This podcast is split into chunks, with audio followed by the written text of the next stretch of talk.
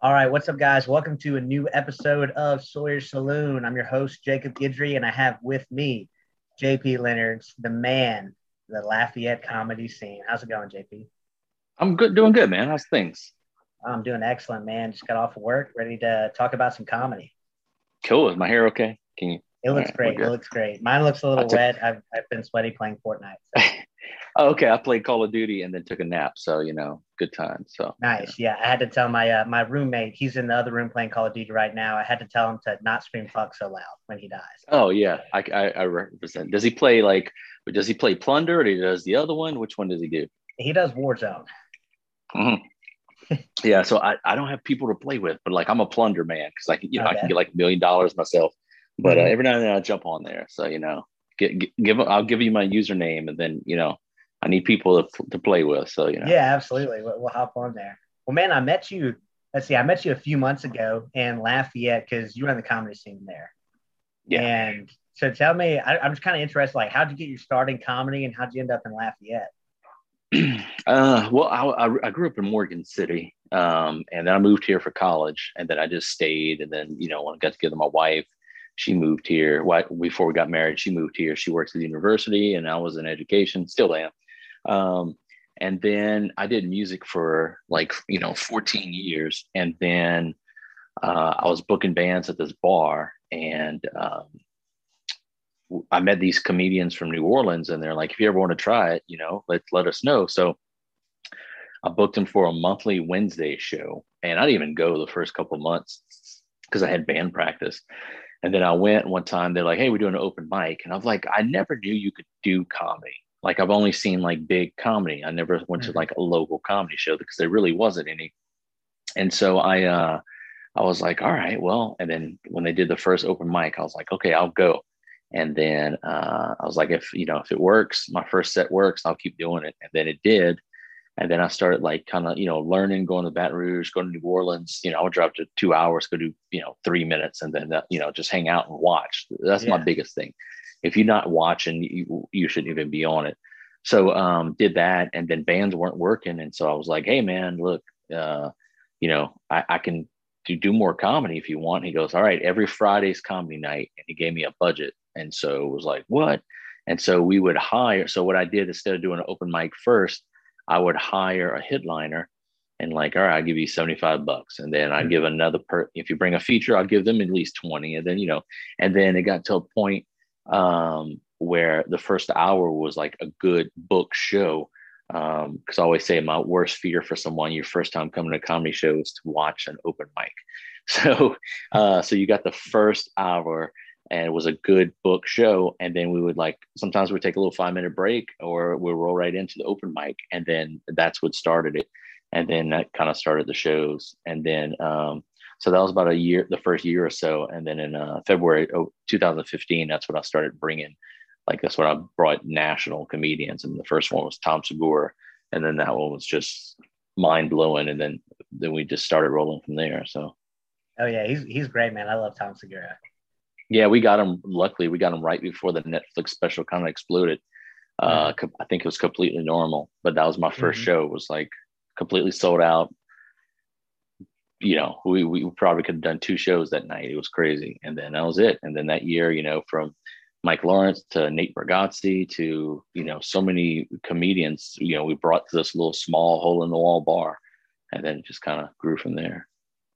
That's awesome, man. Yeah. Cause y'all, y'all have uh, a few different locations that y'all do shows at now. And I mean, I can see yeah. on the screen behind you, I mean, y'all got quite a lineup of people coming in.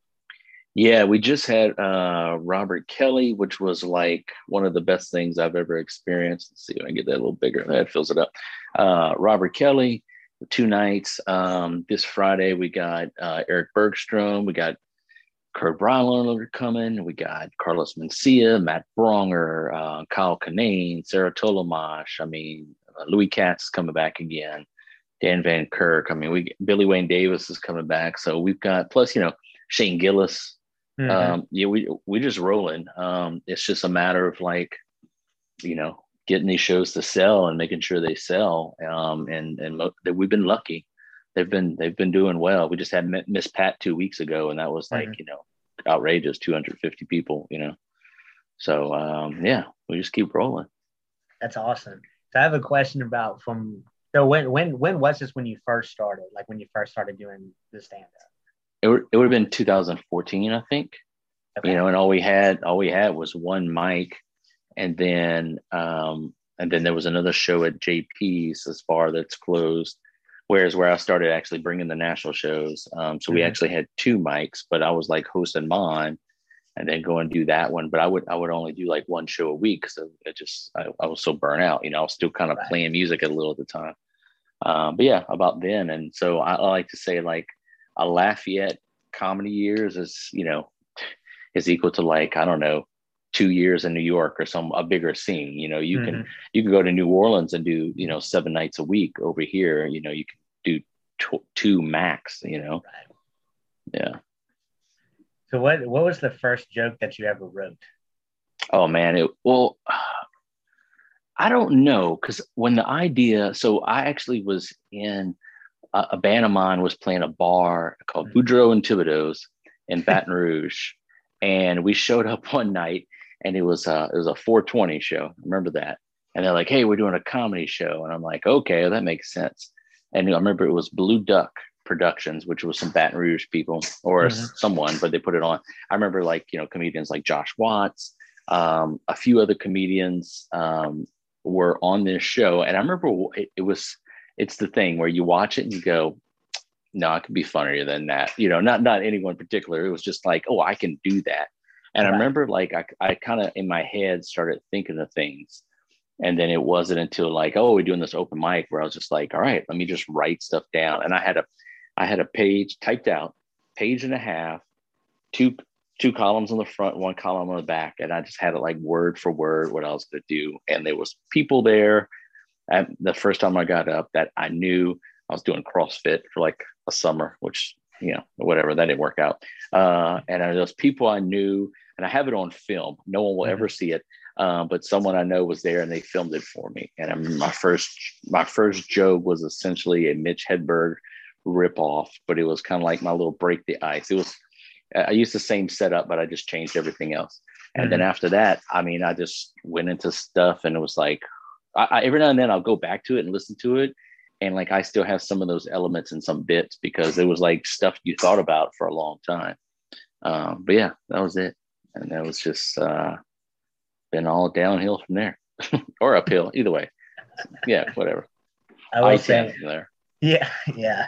I will say, man, I when I went, I went because I went to the open mic that you have a few weeks back, and you did, um, and I even talked to you about it before, uh, afterwards when you did the whole section of just like the one-liners. Mm, mm-hmm. Killed it. That was, I thought that was so hilarious because that's I, a lot of my jokes are you know like one-liners set up, or I like telling dad jokes, and that's what like every single one of those was, and it was just, so I think, just hilarious. I think in the beginning I started. I was more shorter on bits. Mm-hmm. Um, and I, you know, I think it was just the, the, the nature of it. Uh, and it took me a while before my bits started to get longer.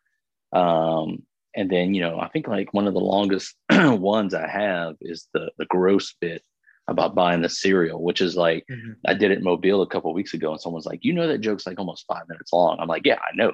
I know it's a good, something good to, but it has so many pieces. It fits together. I think the only other longest joke I ever have was, um, or bit was the, um, is that man, it's a hot one bit, which goes like almost seven minutes, eight minutes, mm-hmm. you know? Um, but for the longest, it was just short little pieces. Um, and a lot of those became bigger bits, but every now and then, I, you know, I threaten to quit comedy every week at an open mic. Um, but when I, every now and then I'm just like, you know what, it's, it's one-liners time. And I just, I just love doing it because it's a different delivery. It's a different way you can sell it. Uh, I don't think I could be a one-liner comic because I, I don't think I could remember all that, you know, but it's like keywords, you know, uh, I don't know. It's kind of every now and then I go back to it and kind of inspires me like, oh, okay, let's just, you know, let's try those again. So, yeah, I feel like, uh, because I know Mark and I know, you know, Mark Norman, but like he, I feel like yeah, he's yeah. a very like, like one line, like, and, it, and, it, and he, but he kills it every time. Like he, just the way that he's like been able to, like he's mastered the delivery on it. And yeah. So it's like, yeah. He's, sets it up. He's like the the classics, you know, like boom, boom, boom, joke, joke. You know, he puts stuff together, so it doesn't feel like one-liners, but it's ba- right. it's it's very, you know, set up punchline, set up punchline, you know. Yeah, love it. So you said you went to, to Mobile. So you, it sounds like you go all over the place. What's the what's the worst show you've ever been to, and what's the best show you've ever been to? Oh man, um, so yeah, so I went to Mobile. So I had like, and finally, like it's now because I have so many shows that it's like when I get a chance to go somewhere, it's like nice. So the week before that, I did. We had Shane Torres here, and then I went to do the show in New Orleans with him, and then that following week was Sean Patton, and then I went to Mobile with him.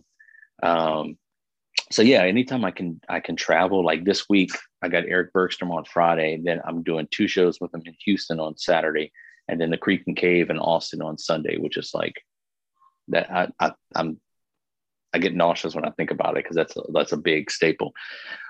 Besh, um, nope, hang on, you still there? Sorry, I was getting yeah, another call. Okay, good. Um, um, when I think the worst show, I don't know. I mean, you do shows, and at the end of the night, you're just like, uh, like I had a show. We used to have a monthly show at the Double Tree, and it was uh, we had six people in the audience, and we had like seven comedians. I mean, that was that. It was so bad it became fun because we just all laughed at it. You know, mm-hmm. um, um, that was very early on when I started doing shows. There was like a monthly Thursday show, so of course, you know, um, man, I, I think as far as the best ones, I don't know. Because there's so many elements of what makes it really good. Like mm-hmm. the ones, I, you know, the, the ones that stand out are like having the national comedians come in, you know, the big comedians. And then you do a set. And then when you get off, people are like, hey, this is great. Um, I think probably one of my favorite ones that really made me stretch legs is uh, uh, January, right before COVID. Um, we had Mark Norman. So it was like sold out. We were three hundred plus people in that room. And um, it was th- like two days before he recorded Out to Lunch. And he, mm-hmm. uh, I was like, all right, who you bringing? He's like, no one, it's just me and you. And he's like, you do twenty-five. And I was like, ooh, all right. And then it was like, re- and then it was weird because like, not only am I the host, but I'm also like the opener feature altogether. Mm-hmm. And then it was him. And so, you know, he did, he ran his full hour. And then I did like twenty, I did twenty-five up top. And like, that was one where you got off and you like, I feel like a real boy, you know, it's kind of, yeah. You know. So those, I mean, there's different shows that just, they stand out for different reasons. Um, yeah. I mean, it, it just, I guess it just varies on, uh, on what's happening, you know. Mm-hmm. I think the, the biggest show I ever did is I opened for uh, Jim Brewer at the Hard Rock in Biloxi. And it was, uh, it was the September, October, right before COVID. Uh, I was supposed to do Altercation Fest, and like on that Wednesday, I got a call asking me to open. So the guy who ran the festival was like, "Yeah, go do that." And so um, it was like twelve hundred plus people, and they wanted fifteen minutes completely clean, you know, like a you know Hard Rock, like almost sold out. And I went out there, and I was, and there's no host. It's just basically, you know, they introduce you from the you know the God mic, and you go out there. And I never forget, I had my watch.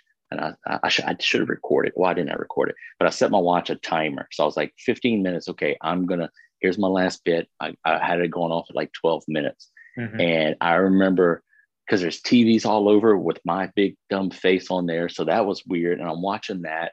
And and then I did a something where I, one of my jokes where I referenced like Morgan City, where I'm from. And like people started screaming. And I just went with it like, Like, like cheering. I'm like, oh, that's my grandma. That's my, you know, that's my dad or whatever, you know, just stupid stuff. And then I remember my, my, my Apple Watch vibrating, and I'm like, who's calling me? And I'm like, I turned off, I'm in my head, you know, I'm doing the bits, but I'm thinking, who's calling me? I'm on airplane mode. And then I looked down after a punchline, and it was the timer. And I'm like, I wasn't even like sixty percent through my set. It was just one of those where it was like punch, you know, just having fun.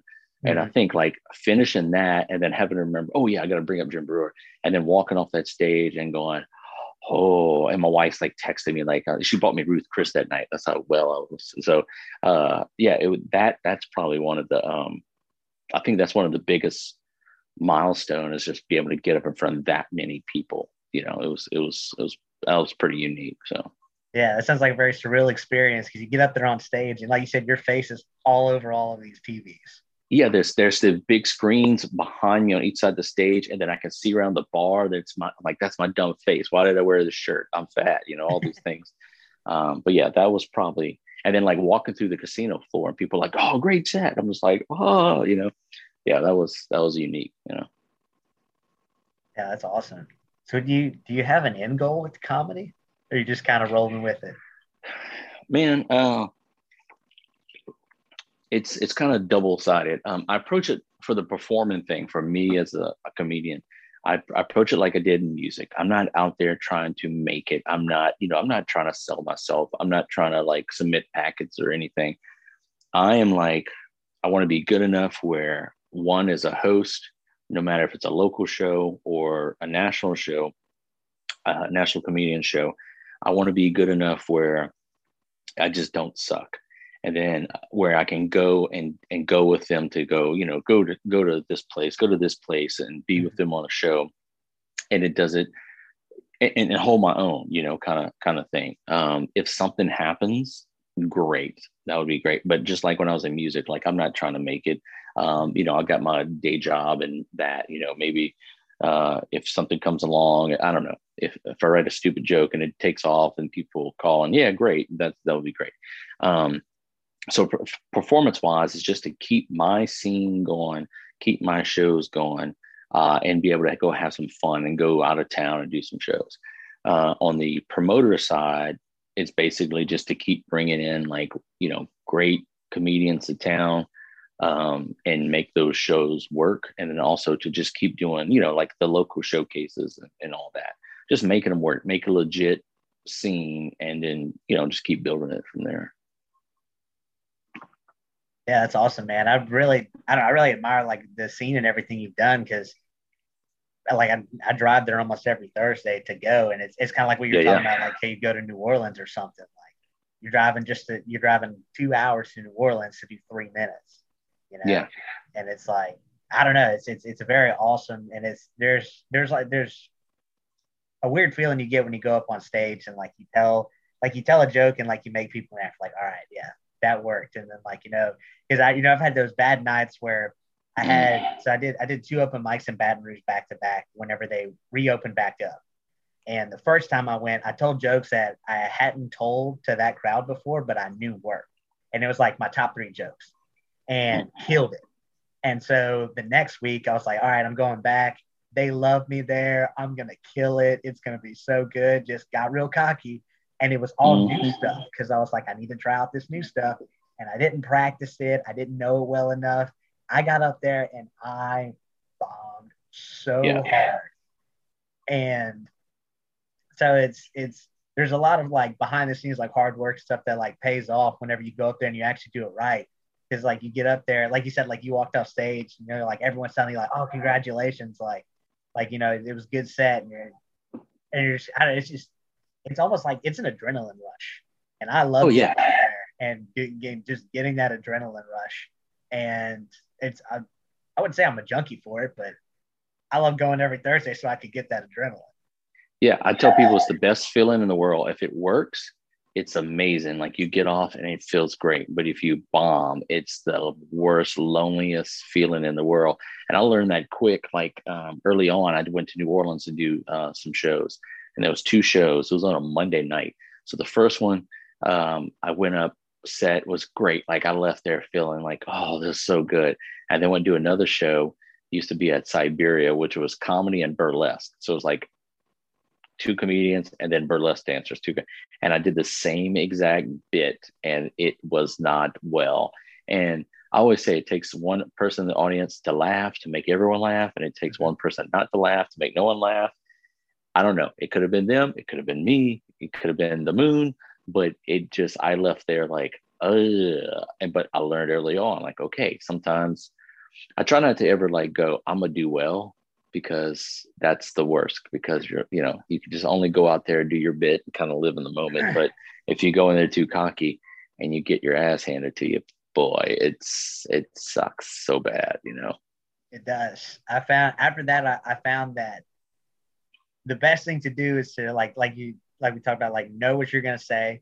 And then like, if like, if I know my bits and I go out there and I do it to the best of my ability, but no one laughs, mm-hmm. I don't, I don't feel that bad afterwards. 'Cause I'm like, okay, I, I did it to the best of my ability. Now it's up to them whether or not they're going to laugh. And if they didn't laugh, how can I come back and fix it for next time? Yeah. What did I do? Did I, it was it my look? Was it the way I said something? What, you know, and, and little things throw me off. Like my shows, I'm controlling the sound, so I'm pretty okay with it. But if I go do a show and if the mic's too hot and I feel I'm too loud, I get quieter and it mm-hmm. changes my whole tone. It changes my whole rhythm. And I just, and it, it messes my head up. Like it's mm-hmm. so stupid. Or if I see a certain person in the audience, you know, like that's in my head, especially like my shows. Cause like, oh, someone who is in my field that I work with, I'm like, do they know I do comedy? Well, they know I do now, but like, what yeah. do I do? How far do I, that gets, that gets big into my head. It's too loud. Uh, uh, but that gets big in my head and it mm-hmm. messes me up. Um, and so, I mean, it's just, it's a learning, you have to learn to roll with it and adjust. But, uh, but yeah, when I get thrown off, that's, uh, and then if it doesn't work, and then sometimes you just get a brain fart, you know, and it's yeah. just, you know, uh, sometimes you call an audible and it's, uh, I had that Saturday, the, this past weekend, the first Robert Kelly show on Friday mm-hmm. was great. No one can do anything wrong. And then on Saturday, it messed everyone up. There was this lady and this man, and they just would not stop talking. And it got to a point where like they kind of calmed it down, but like they threw me off and then everyone else was okay. And then when Robert got up there, he, he lost his, he lost his cool and like told this lady, you, you know, it, he blessed her very nicely, um, but also called her several things. And then she's, but it threw him off. So after the show, cause I ended up going and telling her like, hey, you got to stop or you get kicked out. And she got mad and left. But after the show, he's like, that woman threw, he goes like, I couldn't talk. I threw my rhythm off. I was saying words differently. And I'm like, I'm so glad to hear that because that happens to me too. And it just takes one mm-hmm. little comment. You're like, you know, getting a hit. So to hear a pro doing that, who's been doing it for thirty years, it's like, okay, I don't feel so bad. But how do you recover from that, you know? But he owns her, you know, and that's the thing. You can either let them beat you up or you can lean into them and tell them to shut up without telling them to shut up. But sometimes you got to tell them to shut up, you know? And so I don't know, yeah. those little things mess me up so much. I find sometimes too, like I've seen uh, like other comedians do it. Like I remember watching Andrew Schultz one time and they, somebody like kept like talk back in the crowd about something. And so like he engaged her. And I mean, that's a skill mm-hmm. on its own, being able to engage the crowd. But a lot of the times when someone's doing that and like the comedian like stands up and it's like, hey, will you be quiet? Like, hey, we're having a show up here. And mm-hmm. then like, because like, the rest of the crowd's thinking the same thing too. But it's kind of like the one, all it takes is one person to laugh. So he says something, that one person, and then everyone like kind of cheers that on. And then that person yeah. realizes like, okay, yeah, it's probably quiet. I mean, there's a thing between crowd work, because crowd work is comedian instigated, you know, and sometimes there'll be something funny that'll happen and they roll with it. But it's not crowd work when the crowd's just, when that person's just saying something. I mean, because, you know, Robert Kelly spent most of his time, like he builds jokes where it's interactive, because no matter what the show, he's going to find someone that can, he can, he can mess with, mm-hmm. go into like, make it really personable and then lead into the next bit. And it keeps it so, I haven't seen anyone who did that where like the crowd was so entertained the whole time. Um, but when it's uninvited, man, it it just, you know, it, it's, it's bad, you know? Yeah. It throws you off. And a lot of the times they, like the people who do it, when you tell them to be quiet or something, they're like, what do you mean? Like it throws, it throws them off. And you're like, what? Like, we're here, we're here for the show. We're here to be entertained, not to hear you, listen to you talk. You know? Yeah, some people don't understand what comedy is and how you act at a show, because if you live in a place where there's not comedy, you're not used to it, you know. But I mean, some people know, but they've seen enough comedy. They've seen this. They've seen that. Um, they should know. But some people are just oblivious to the world, and some people just they, they don't have social cues. And then you know, you get those people, and that's what it was. And it's like, and then I knew the person who. who gave them the tickets, and like I, I was letting him know, and he was like apologizing. I'm like, it's not your fault. I'm yeah. I'm apologizing because I pissed off your neighbor. But you know, one of those.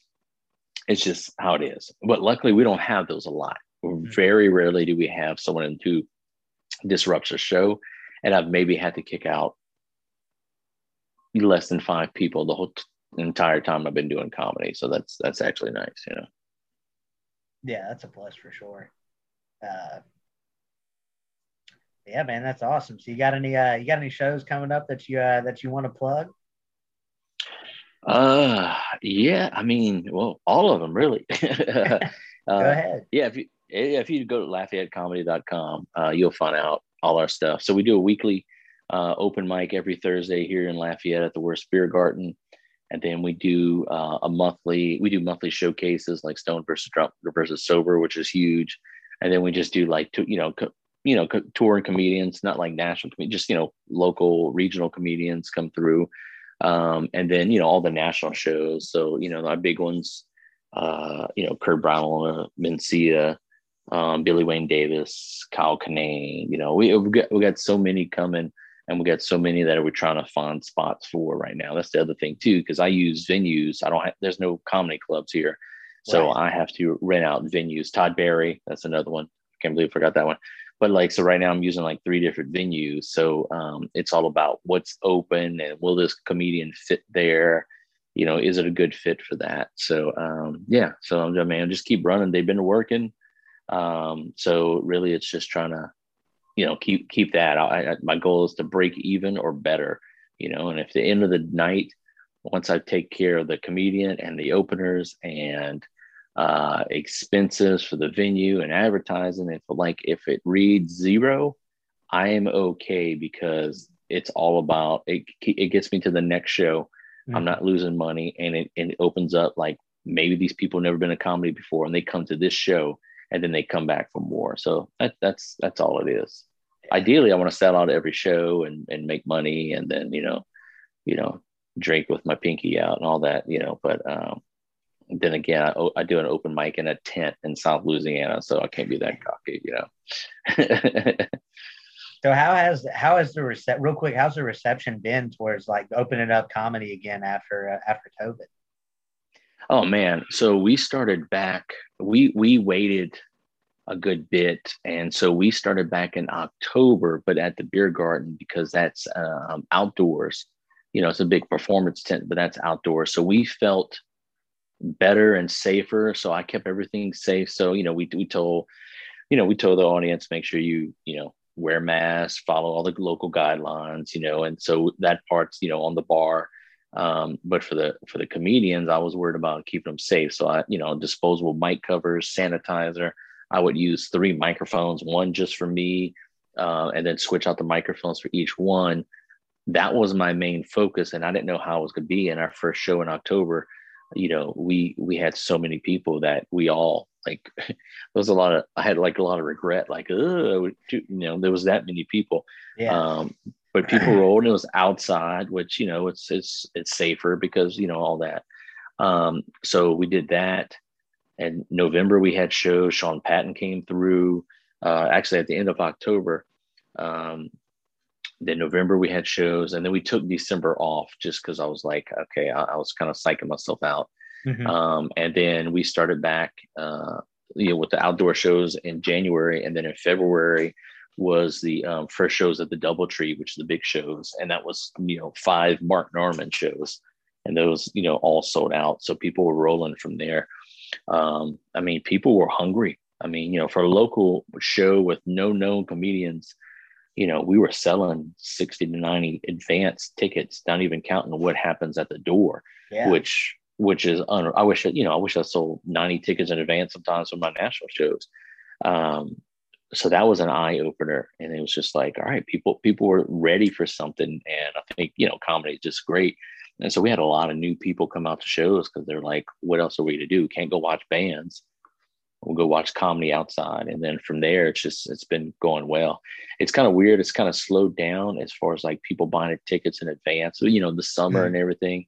Um, but it's the day before a show and day of is where the most of the tickets been selling. So that's kind of, kind of nervous, nervous for me, but um, yeah. you know, it, it's been, it's been rolling, and, you know, just bringing in different types of comedians, um, different crowds, you know, um, you know, from different walks of life, different races, different styles. That's, you know, that's, you know, this has been the most diverse year because it's finally, you know, it's, it's able. And, and it's also like built, no one would come to Lafayette. So I would only get comedians if they were going to Houston or New Orleans, and everyone wants to go there because that's a vacation. So I used right. to have to like really work it. Now, you know, New Orleans was a getting show. So I would, I get most of the shows now, you know, they're not going to Baton Rouge. They're not going to New Orleans. So they come in Lafayette. So it was over years of like really working where it kind of put us on the map. So now, you know, we're getting people from Baton Rouge, New Orleans coming to our shows because they want to see so-and-so, Miss Pat or, you know, or whoever. So that's, that's been like an eye opener. And the fact that, you know, people, it's like Lafayette's finally on the comedy map. And that's, I never thought that would happen. So it's, you know, it's just keep, keep doing that, you know? Yeah, that's exciting, man. Cause uh, no telling where it'll grow from there, especially if, you know, you keep it up. Like you said, just make sure you get the next show. Yeah, that's it, man. As long as I keep successful. Um, and I keep saying, you know, I'm working on it, but as soon as I get Dave Attell, then I can retire. Like, that's it. That's my goal is to, you know, it's always been to get Dave Attell here. Um, and once I do, nah, I have no more goals after that. Really, there's no one else that I'm like, oh, I need to get. No, I'm done. And like, then, and then it's like, okay, well, if I want to keep it, great. If not, I'm, I'm done. I'll retire on top, you know, with Dave Attell. That's it. So. So why Dave? Is he your favorite comedian? Yeah, he's, he's easily one of my favorites, man. I used to, even when I played music, um, I would like, you know, play out of town. I have to drive home. Last thing I want to do was listen to music. So I would just put on the, you know, Skanks for the Memories, which is a legendary album. And I would just listen to that, you know, sometimes twice in a row. Like come back from New Orleans, I can listen to that two times. You know, um, Mitch Hedberg was one of my favorites. You know, I can't get him anymore. Um, you know, I've had most of my favorite comedians. Don't you know, Attell and Rory Scovel mm-hmm. are my big ones. And I was supposed to have Rory last year, and then COVID messed that up. But like, you know, Sean Patton, I've had him. Kinane, I have him. I got him coming up again. Um, uh, you know, Bergatze, I've, I've had once, but that was, you know, was back in the day, two thousand fifteen. I would love to get him back, but now he's a theater dude, you know. So yeah, that's a um, Tennessee kid, right? Yeah, yeah, yeah. So, um, yeah, I had him a week after his second Tonight Show appearance, and it was dead. We had like forty-five people. Like, I'm like, how? But he was still a comedian's comedian then, you know. Mm-hmm. Um, now he's, I mean, he's one of the top drawing comedians. Yeah. But really, Attell, Hedberg, you know, those are my people, and I've seen them each. You know, I got to see Hedberg twice, which was amazing. Um, But, you know, my favorite ones today, Sean Patton, Kinane, Rory Scovel, still Attell, you know, those are, those are my, my main ones. And um, really Attell and Rory, you know, but if I get Attell, I'm done. That's it. I'm retiring. I'm going out. Yeah. I think it's interesting you say that. A lot of people that I'll talk to who, uh, like, I guess you just haven't, maybe they're not as experienced in the comedy world or whatever. They're just like, oh yeah, dude, I'd, lo- I'd love to see, uh, I'd love to see Dave Chappelle in, in real life, or I'd love to see Bill Burr in real life. And it's like, okay, yeah, like, yeah, they're, they're, they're top dogs. They're good. But like, there's yeah. so many other comedians, so much other stuff. That I mean, there's, yeah. And podcasts has opened that up to so many, a wider audience. So you get people, you know, um, you know, I've seen Burr live, um, you know, you, you think about like, I've seen Brian Regan live, you know, like all these big comedians, you know, it's mm-hmm. like, it's amazing to see what they do, but you know, I can't book them anymore unless I put them at the Hyman Center, which is like a twenty-two hundred seater, which yeah. I've tried, but like, you know, some of them have exclusive contracts with this place. And it's just, so it's just a process, but um, yeah, just, just keep trying to bring and like, you know, I'm trying to set up, I want to set up like, there's no comedy clubs here in the state. So I want to set it up where you come in, you do two shows on a Friday, two on a Saturday. If they're selling at a Thursday, at a Sunday, and set it up. And so in February when I had Norman, that's what it felt like, because we did we did five shows in two days. Right. Because the, the capacity was seventy-five people per show. Whereas, you know, so I did, you know, five shows at seventy-five, whereas before I could have took that out one show, you know, or, mm-hmm. you know, so that, but that weekend felt good. Cause like on Friday, you know, we did two shows. We're like, whoa, that's, that's pretty cool. And then the next day we did three shows, a six, eight, and ten. At the end of the night, you're like, whoa, you know, and I'm only hosting doing ten minutes and he's doing, you know, an hour each time. So he did three hours that day. And I'm like, that's, that's crazy. But, you know, but you get to watch and you get to learn how someone will do their set and um, change little things and and watch things grow. And that's that's to me, that's my favorite part, is to be able to just sit there and just watch and study. If I lived in the town with a comedy club, you know, as a fan, I would probably get a job there just so I could mm-hmm. watch all the shows. Like, I don't know what I would do. I'd like, just make me something so I could just watch the shows or whatever, you know? So, um, but yeah, I would spend all my time there, because to me, it's, that's my favorite thing to do, is just watch people, you know, mm-hmm. un, uninterrupted, just watch a show. You know? Mm-hmm. That was my favorite though. So whenever I actually, that night that I met you in Lafayette, that was uh, the Ian Laura show. Mm, mm. And he was, he was hilarious. He killed every single joke whenever he went up there. Yeah. And I, I, that was like my first actual like comedy show. Like, I'd been to open mics before, mm-hmm. but I'd never like, hey, buy a ticket for this show that's coming up. So that was, that was a really cool experience. Like you said, just watching everybody and seeing, uh, just seeing everybody go up there. And it, cause y'all, I think y'all had like five people that uh, went yeah. up there in total that night, and just seeing the different styles. I was like, man, I haven't, I've only been to open mics. And like you said, you never want your first comedic experience to be an open mic. So no. that was very interesting. And I'm, and I'm, I'm actually going to see my very first like big show on Thursday. I'm going to see uh, Sebastian Maniscalco in, uh, oh, nice, in, uh, nice. in New Orleans. Yeah, I love it. That, that's my favorite comedian. I love it's Nobody ever knows who I'm talking about whenever I bring him up. But. Yeah, I mean, he's now, he's so huge. I mean, he went from, he exploded. I don't know what happened, but he exploded. I mean, he's doing The Singer, which is crazy amount of people, and he's doing two shows at night. So yeah, yeah, that's uh, I tell people, like, if you, I always tell comedians, and it and it aggravates me like big time, um, where when people don't go watch comedy. So, you know, whether you've, you're getting up that night, go watch an open mic, but it's not until you see a real show and you watch a pro do forty-five minutes to an hour, and you realize, oh, like you, it, it, it just makes sense. And if you just stay in open mics, and, you know, I've had someone say, well, I don't like live comedy, but I'm like, but you're a comedian, like, or a comedian, like what? Yeah. Like, you got to go out there, because if not, you don't understand, like, because your whole world is just five minutes, five minutes, five minutes, you know, max. That's, you know, if you're in New Orleans, you're getting three, you know, maybe four. Mm-hmm. So, but if you're not going, watch a show and see how it's set up, watch. And it's almost studying. You got to go, okay, this is the host. What does the host do?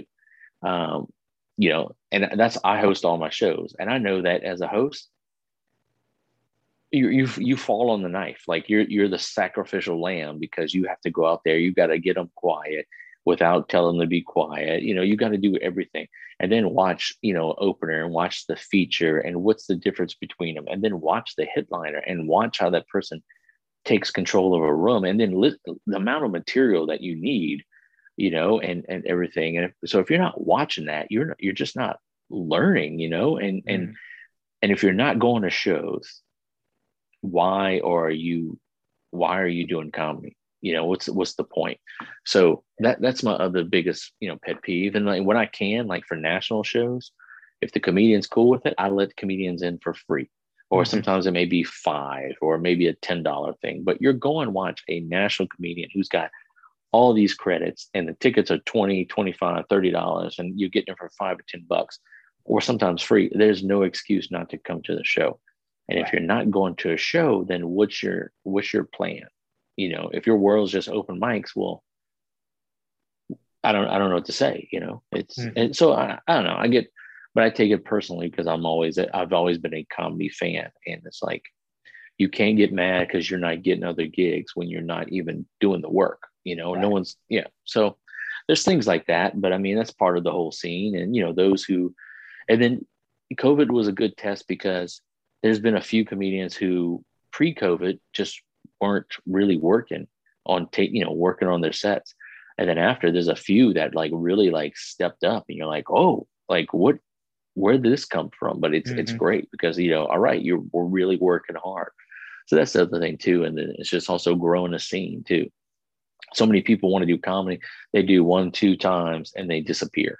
And then sometimes they come back, or sometimes they just stay gone. And it's like, you want to keep encouraging people, you know? So I, I don't know. It's, uh, it's something I wrestle with all the time, because I want everyone to keep doing it, but I understand, mm-hmm. you know, some people just don't have the, the time or the the wants to do it, you know.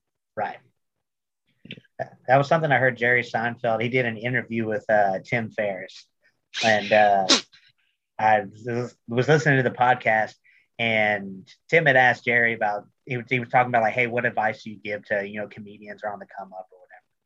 And he said, literally, if you are doing comedy and if you stick with it, you're going to make it. But it's literally because you have to, and he went in and explained it like all you have to do is, because if you stick with it, like like you're every time you go out there, you're testing new material, you're testing the crowd, and it's it, it evolves every time you do it. So if you, as long as you know you stay with it and keep it up, then you're gonna. I mean, it's just trial and error, and the yeah, numbers. Yeah. You just you know the more times you do it, the better chances you're gonna have. So, I mean, I guess that's with anything, but I mean, it's that like I get like every time I go up there and I do stand up, like learn something new from it, or I learn like when a joke will will work better. And just all being able to understand that and reflect on it and be like, okay, this this is how I should do it next time, and just rolling with it from there. Yeah, yeah. I mean, I guess that you you learn you you learn all those ins and outs, and like when you're especially when you're live on the stage, and when something good happens and it makes it so much better. And like for you, or you add or you riff. Riffing is my favorite because like mm-hmm. you get some happy accidents, or you think like right here, oh, I can do that. That happened to me Saturday night, like right in the middle, no, Friday night, right in the middle of the joke. I was like, I can add this tag. And mm-hmm. it was a simple little one-liner, and I did it. And it was the biggest pop of the night. And I was like, well, why don't I do that all the time? Like I forgot about that, you know? Um, I, I listen to a lot of podcasts, and like Matthew Broussard, who's uh, mm-hmm. who's a great uh, comedian. I don't know why I said Broussard. Everyone says that, like Broussard, Broussard uh, from here. Um, he he said during COVID, well, the best thing he did, he went through every joke he ever written, like from when he started, and he categorized his bits, and he found like old stuff that he can still use. He's an amazing writer. But when you find stuff like that, and so that's when I'm trying, I started trying to do it, but I was on a camping trip. So it was kind of like, I didn't want to work in a tent, but I need to like sit. That's my other thing. I need to do the back work. Right. And I don't write new stuff. I try every now and then, but I don't sit and write. And I've never done that. So all my stuff has come up like a thought, let me put this down and let's see. And sometimes you get a beautiful, happy accident. And like my, my, my bit I mentioned earlier, the, the cereal bit of, the gross bit, that one that happened just within two tries, boom, I had that bit like in like mm-hmm. five, and it was so it was so crazy how that worked. But a lot of them, like I've been stuck in a rut lately, and I'm doing some bits, and I'm not just doing I'm not doing the homework, so I'm not really mm-hmm. like working it working it working it over in my head and edit it and, and before I get on stage. So that's on me, and I know that, and I'm you know I'm, I'm really hard on myself, but it's when you get up there and you do something and something works, that's the best feeling in the world. And if it can become, then you start adding it in, or sometimes just like, like when I did that Jim Brewer show, you know, I wasn't even halfway through my material because I was having so much fun with that crowd. Mm-hmm. Um, that's the best, you know, and, and you can't replicate it, you know, it's different each night, but when you find those little things that work, oh man, you know, I mean, I, I have sets. I know that, okay, I, I can go do this and go do this, go do this, but you don't want it to become boring, just a repetition, you know? So, right. Yeah. But I just need to do that back, that, that, you know, that, that, that leg work of like really writing and doing things. Cause like I'll abandon stuff. Like I've been doing stuff at the beer garden, and like, I, I'm not touching that anymore. You know, I'm like, okay, I, I'm just, I, you know, I already quit comedy tonight. I don't want to quit twice. And then, Then I'll touch in a few weeks, and let's just see. So, I don't know. Yeah. All right, man. Well, I appreciate you for coming on. We're about out of time. Uh, before we go, I wanted to plug the show I have coming up. It's uh, the Laughing Out Loud Comedy Show at Crying Eagle Brewery. It's going to be me, Cole Charter, Seth Hartley, a couple guys from Baton Rouge, Patrick Eady from Houston, and oh, then yeah. uh, uh, Barrett Kyle. Here in Lake Charles. He's going to be the host. Uh, we're going to have a great show. I'm going to put the link for Lafayette Comedy, where you can find all of the shows that J P mentioned uh, in the bio. I'm also going to put the link for my show in there. Uh, and we hope to see y'all out there. But thanks, man. Cool. Appreciate you coming on. Yeah. yeah. Appreciate it. Thank you, man. Absolutely. Uh, oh, wrong thing.